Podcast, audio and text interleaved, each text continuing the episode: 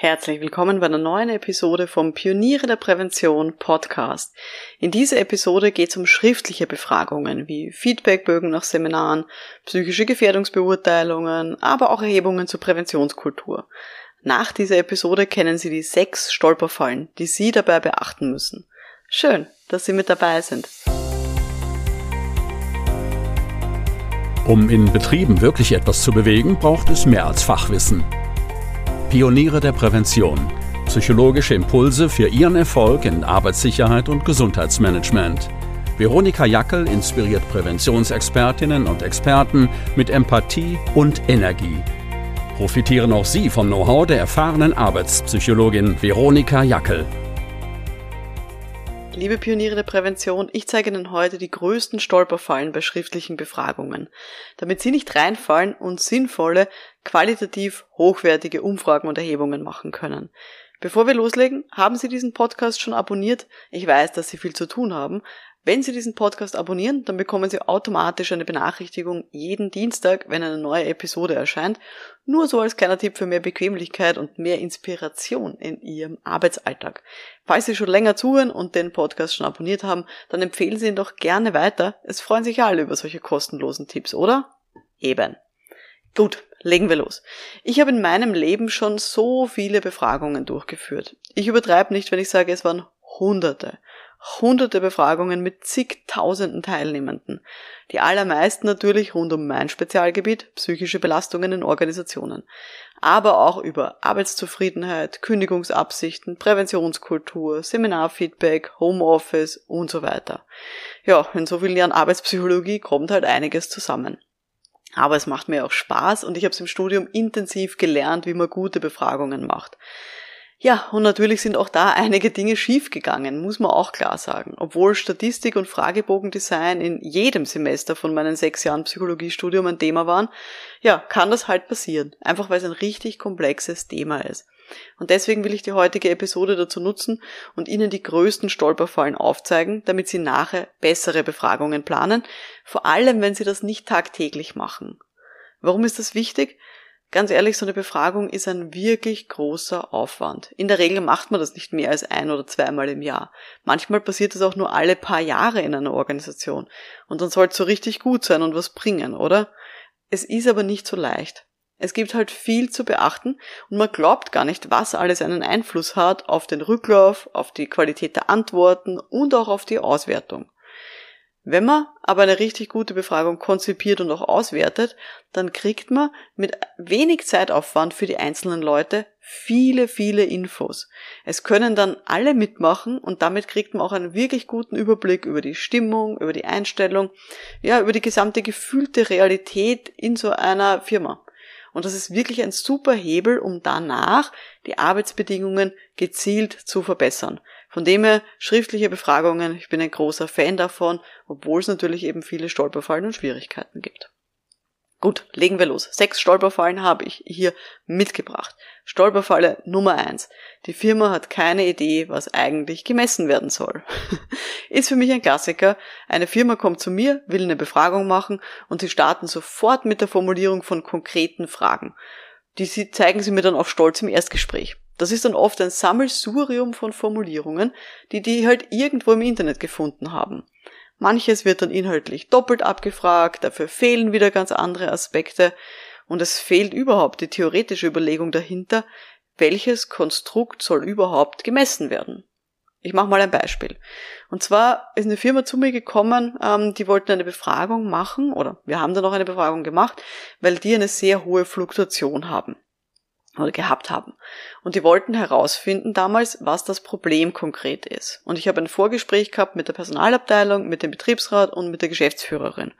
Und die haben mir erzählt, ja, die Leute beklagen sich oft über so einen hohen Arbeitsdruck und vielleicht ist das ein bisschen ein Thema, warum dann so viele kündigen. Aber die Auswertungen zeigen uns, es gibt keine nennenswerten Überstunden. Gut, das war so ein bisschen die Ausgangsposition. Und dann ging es darum, einen Fragebogen zu entwickeln. Und das ist halt hin und her gegangen zwischen uns und in der ersten Feedbackrunde hat die Geschäftsführerin dann plötzlich die Frage reingeschrieben, ich kann mein Arbeitspensum in der Regelarbeitszeit leisten. Das wollte sie, dass die Leute beantworten. Also, die Frage hätte gelautet oder die Aussage, ich kann mein Arbeitspensum in der Regelarbeitszeit leisten? Diese Frage so zu stellen, bringt nichts. Weil wir wissen ja jetzt schon von den reinen Personalzahlen her, die machen nur ihre Regelarbeitszeit. Also, was will ich eigentlich messen? In Wirklichkeit wollte die Geschäftsführung eher dieses Gefühl der Überlastung messen. Also fühlen sich die Leute, als würde sich das nicht ausgehen, als würden sie ständig da hinterherhinken. Aber so war die Frage nicht gestellt. Und von dem her ist es immer wichtig, sich zuerst zu überlegen, was will ich tatsächlich messen und dann die Fragen dementsprechend zu konstruieren. Zweite Stolperfalle, dass entweder die Fragen oder auch die Antworten nicht eindeutig genug formuliert sind. Was meine ich damit? Das sind Fragen, wo man zwei verschiedene Sachen damit meinen könnte. Oder auch, dass die Antworten nicht ganz klar sind. Das heißt, wenn ich in meinem Kopf habe, ja, so erlebe ich meine Realität, dann weiß ich nicht, was ich ankreuzeln soll, weil die Antwort nicht ganz klar ist. Die Antwortmöglichkeiten, die mir gegeben werden in so einer Befragung als Beschäftigte. Machen wir mal ein paar Beispiele dazu. Machen wir mal ein Beispiel für eine uneindeutige Frage. Eine uneindeutige Frage ist sowas wie, bekommen Sie Unterstützung durch Ihre Führungskraft? Ich erlebe das sehr häufig, klingt nach einer sehr logischen Frage, aber in vielen Firmen habe ich dann das Problem, dass die Leute sagen, ich habe ja nicht nur eine Führungskraft. Es sind ja mehrere Hierarchieebenen über mir.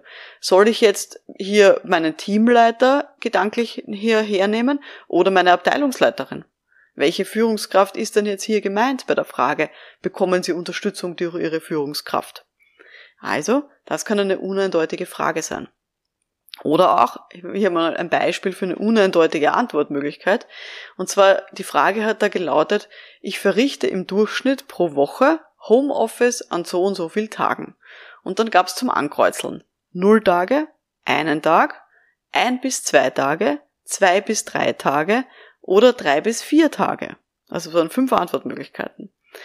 Das heißt, wenn ich jetzt sage, ich als Mitarbeiterin, ich habe fix an zwei Tagen pro Woche Homeoffice, was kreuze ich dann an? Kreuze ich die Antwortmöglichkeit ein bis zwei Tage an oder die Antwortmöglichkeit zwei bis drei Tage? Ich, es ist nicht ganz eindeutig. Ich verstehe nicht ganz, warum hier dann die Firma nicht gesagt hat, okay, im Durchschnitt kann ich ankreuzeln 0, 1, 2, 3 oder 4. Warum die dann immer hingeschrieben haben, ein bis zwei Tage, zwei bis drei Tage, drei bis vier Tage. Wenn ich an fixen Tagen im Homeoffice bin, ist das für mich kein eindeutiges Antwortset, weil hier immer Überschneidungen drinnen sind. Das muss man sich ganz genau überlegen. Deswegen ist so wichtig, hier bei Fragen und Antworten ja wirklich gut zu überlegen, ist das immer eindeutig? Ist das auch eindeutig in dieser Situation für die Beschäftigten, was sie ankreuzeln sollen?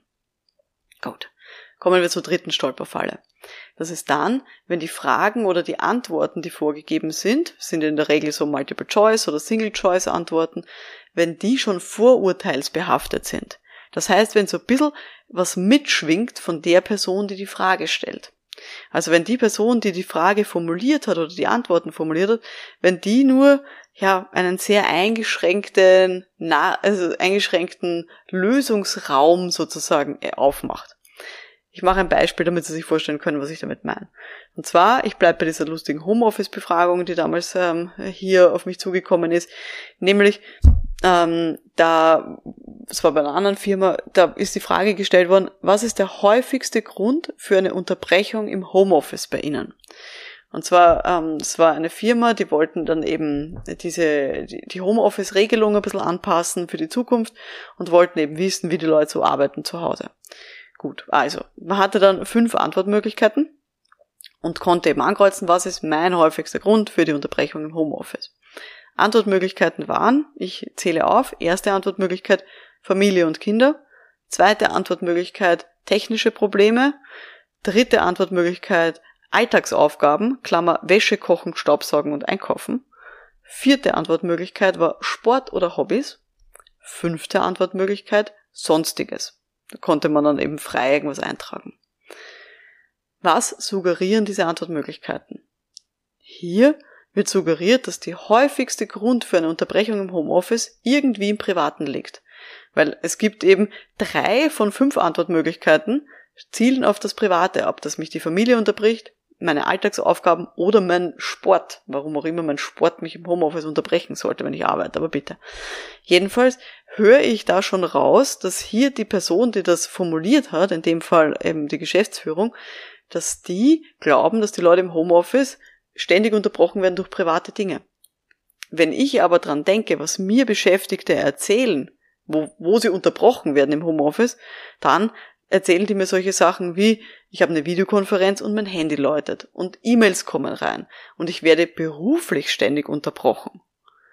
Aber das kommt hier in diesen Antwortmöglichkeiten gar nicht vor, weil diese Antwortmöglichkeiten wirklich vorurteilsbehaftet sind. Weil die ein bisschen suggerieren, die Leute arbeiten nicht konzentriert, nicht gescheit in ihrem Homeoffice. Aber ich weiß aus ganz vielen Gesprächen mit Leuten, die sagen, im Homeoffice kann ich mich besser konzentrieren und wenn ich unterbrochen werde, dann, weil auf verschiedensten Kanälen Leute versuchen mich zu erreichen. Die denken eher an berufliche Unterbrechungen. Also die dritte Stolperfalle bei solchen schriftlichen Befragungen, eine Frage bzw. eine Antwort ist schon in der Formulierung her vorurteilsbehaftet und macht sozusagen diesen Lösungsraum, diesen Antwortraum schon in eine bestimmte Richtung auf und denkt nicht alle Möglichkeiten mit, die hier möglicherweise da sind. Auch auf das muss man aufpassen. Für alle Leute übrigens, nur kleine Info zwischendurch, die schon Mitglieder sind in der Online-Akademie für Pioniere der Prävention. Ich empfehle euch, schaut's mal rein, wenn euch das interessiert, in das Webinar Kennzahlen im BGM. Da gibt's nämlich ganz äh, wichtige Warnungen, die ich gebe zum Umgang auch mit Statistiken und Kennzahlen. Und die sind, glaube ich, auch sehr hilfreich, wenn man schriftliche Befragungen plant. Also für alle, die schon Mitglieder sind, schaut euch das Webinar an in der Bibliothek zum Thema Kennzahlen im BGM. Große Empfehlung. Gut, das waren jetzt mal die ersten drei Stolperfallen. Also erstens, ähm, die Firma hat keine Idee, was sie eigentlich wirklich messen wollen bei der Befragung. Zweite Stolperfalle, Fragen oder Antworten sind uneindeutig. Dritte Stolperfalle, die Fragen oder Antworten sind vorurteilsbehaftet. Gut, kommen wir jetzt zu mehr so organisatorischen Dingen, nämlich Stolperfalle Nummer vier, die wahrgenommene Anonymität ist gering. Das heißt, die Beschäftigten, die antworten sollen, haben das Gefühl, das ist nicht so ganz anonym, was sie da ausfüllen. Und das ist oft ein Problem, weil hier Firmen ganz viele soziodemografische Daten abfragen wollen. Soziodemografische Daten sind sowas wie Alter, Geschlecht, Dauer der Firmenzugehörigkeit und so weiter. Ich weiß, in vielen Befragungen, vor allem im BGM, ist es Standard. Und das ohne, dass die Leute eigentlich wirklich wissen, was sie damit nachher anfangen sollen in der Auswertung. Ähm, das ist aber ein bisschen ein Problem. Warum? Ich weiß, dass viele Organisatoren von solchen Befragungen, die werten solche Dinge dann eh nur einzeln aus. Die schauen sich dann zum Beispiel an, also nicht, wie zufrieden sind Männer im Vergleich zu Frauen, wie zufrieden sind ältere Menschen im Vergleich zu jungen Menschen in unserer Firma. Aber ganz ehrlich, wenn man ein bisschen nachdenkt, dann weiß man schon, wenn man das kombiniert miteinander, also zum Beispiel Alter, Geschlecht und Firmenzugehörigkeit, dann sind Personen, Einzelpersonen in einer Firma sehr leicht identifizierbar. Wenn ich dann zum Beispiel habe, eine Frau im Alter zwischen 25 und 35, die seit acht Jahren in der Firma arbeitet, kann ich wahrscheinlich in der Firma an einer Hand abzählen, wie viele Leute es da gibt. Und das wissen die Beschäftigten und machen deswegen vielleicht nicht mit bei der Befragung, weil sie das nicht ankreuzeln wollen. Ich habe eben jetzt auch nochmal ein Beispiel mitgebracht von dieser einen Homeoffice-Befragung, äh, wo mich die Verantwortlichen um ein Feedback gebeten haben. Und zwar haben die in ihr Vorwort reingeschrieben, ich zitiere mal wörtlich, wir werden diese Umfrage anonymisiert auswerten. Daher enthält diese Umfrage keine Fragen nach der Abteilungszugehörigkeit oder nach der Art der Verwendung von Mitarbeiterinnen. Und damit war so ein bisschen die, die Art des Vertrags gemeint von den Beschäftigten. Also das ist ein bisschen der Ausdruck in dieser Firma. Genau, das war so ein bisschen das Vorwort. Und dann im Fragebogen selber sind abgefragt worden. Wann sind die Leute geboren? Mussten die in vier Kategorien sich zuordnen vom Alter her. Geschlecht, männlich, weiblich, divers. Haben sie eine Telearbeitsvereinbarung? Ja, nein. Arbeiten sie Teilzeit oder Vollzeit? An wie vielen Tagen arbeiten sie regulär? Fünf, vier, drei oder zwei? Und an wie vielen Tagen arbeiten Sie im Durchschnitt im Homeoffice pro Woche? Und auch da wieder sozusagen die volle Bandbreite zum Angeben. Und wenn ich mir das überlege, ich habe das Alter, das Geschlecht, Telearbeit, ja, nein, Teilzeit, ja, nein, wie viele Tage habe ich, ähm, wo ich arbeite, wie viele Tage arbeite ich pro Woche im Homeoffice. Wenn ich all das miteinander kombiniere, dann werden auch in einer größeren Firma, in dem Fall in der Firma sind es ungefähr 200 Leute, auch dort werden nicht mehr so viele Leute überbleiben, wenn ich das alles miteinander kombiniere. Und auch da habe ich dann die Firma darauf hingewiesen und gesagt, Leute, die wahrgenommene Anonymität, die wird extrem gering sein und die Leute werden entweder diese soziodemografischen Variablen nicht ausfüllen, wenn das technisch möglich ist, oder sie werden nachher kritische Fragen nicht beantworten oder den Fragebogen sowieso gleich mal abbrechen. Und das ist eine riesige Stolperfalle, wo man sehr aufpassen muss, dass man sich das sehr genau überlegt, weil die Leute da einfach vorsichtiger geworden sind in den letzten Jahren, ist mir aufgefallen. Also die Beschäftigten. Gut. Stolperfalle Nummer 5, auch wieder was organisatorischeres, nämlich dass die Firmen zu wenig Werbung vorher machen vor einer schriftlichen Befragung, beziehungsweise während dem Befragungszeitraum keine Erinnerung rausschicken. Meine Firma hat ja auch ein Online-Tool, wo wir solche Online-Befragungen machen für ganz viele Firmen zum Thema psychische Belastungen. Und in der Regel ist es so, dass so eine Befragung über zwei Wochen dann gespielt wird. Also ein bis zwei Wochen ist so der normale Standardbefragungszeitraum.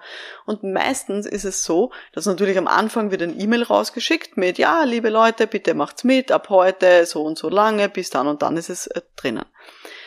Und dann erlebe ich es leider viel zu häufig, dass dann die Firmen so mehr nach dem Prinzip Hoffnung verfahren. Sie hoffen, dass halt wer mitmacht, aber es passiert nichts mehr. Sie schicken keine Erinnerung mehr raus. Und das ist natürlich dann ein Problem, weil das bekommen dadurch die Beschäftigten viel zu wenig mit dass diese Befragung läuft und dass die wichtig ist. Und dadurch hat man natürlich einen geringen Rücklauf. Und dann ärgert man sich als Firma, dass ein geringer Rücklauf da ist, sagt, oh, die Antworten sind eh nicht repräsentativ und dann ist das so ein bisschen eine Todesspirale. Und die wenigen Leute, die mitgemacht haben, machen beim nächsten Mal nicht mehr mit, ähm, weil vielleicht nichts rauskommen ist, inhaltlicher Natur. Also das ist ein Problem.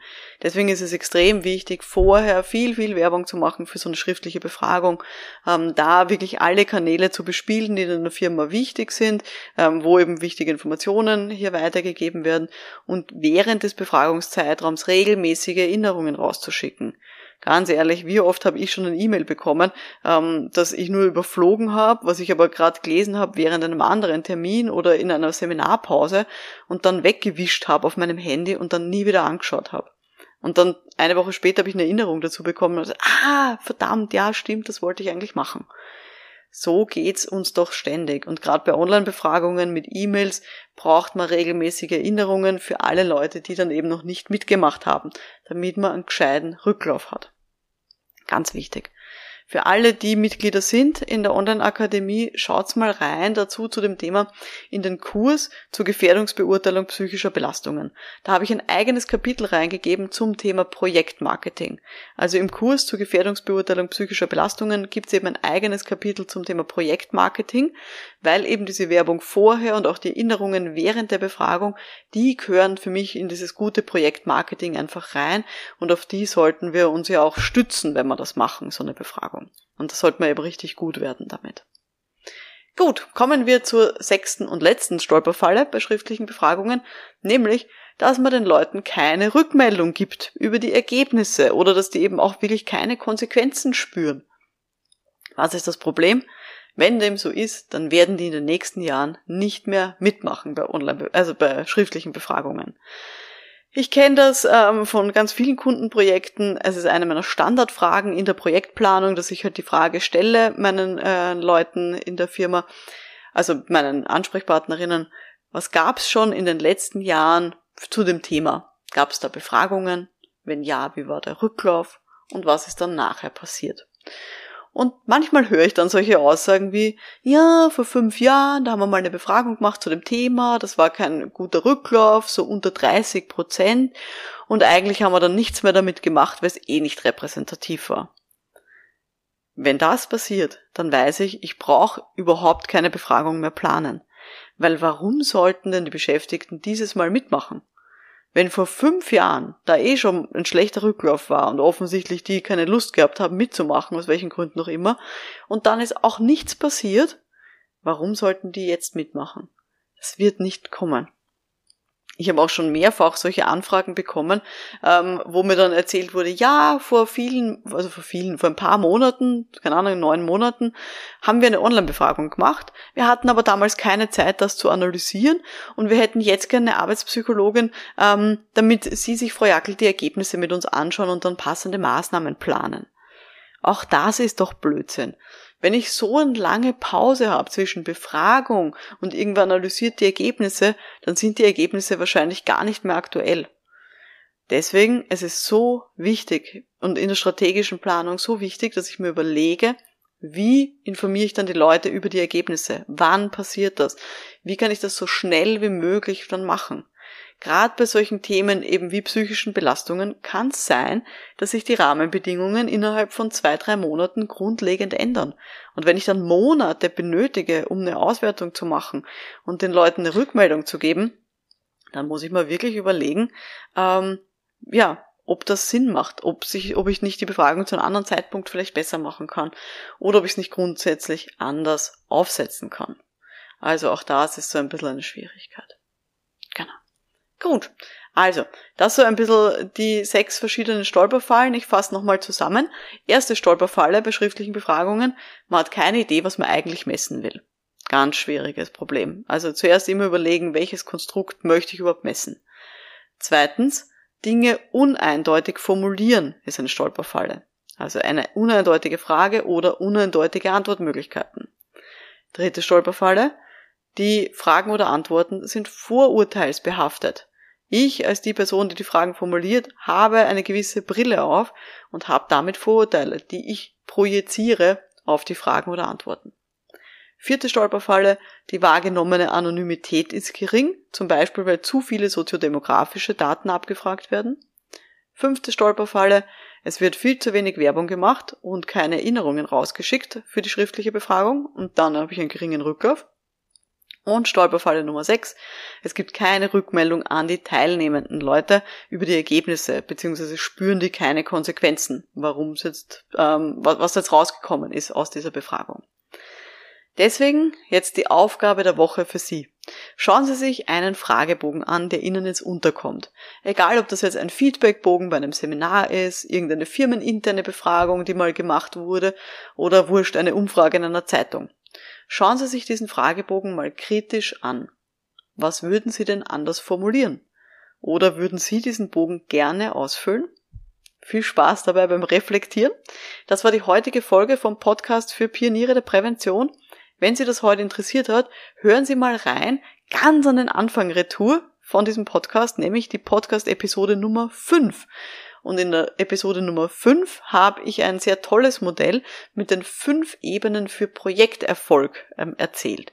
Dieses Modell kann man super einsetzen, auch um die nächste Befragung zu planen. Und alle, die Mitglieder sind in der Online-Akademie, schaut's rein in die Bibliothek. Dort gibt's alle Details im Kurs Projekterfolg erkennen. Also in der Bibliothek, äh, in dem Kurs, der heißt Projekterfolg erkennen, gibt's für alle Mitglieder der Pioniere der Prävention auch alle Details. Und alle anderen können reinhören in die Podcast-Episode Nummer 5. Mein Name ist Veronika Jackel. Vielen Dank fürs Dabeisein und wir hören uns dann in der nächsten Folge. Bis dahin, alles Gute. Ciao.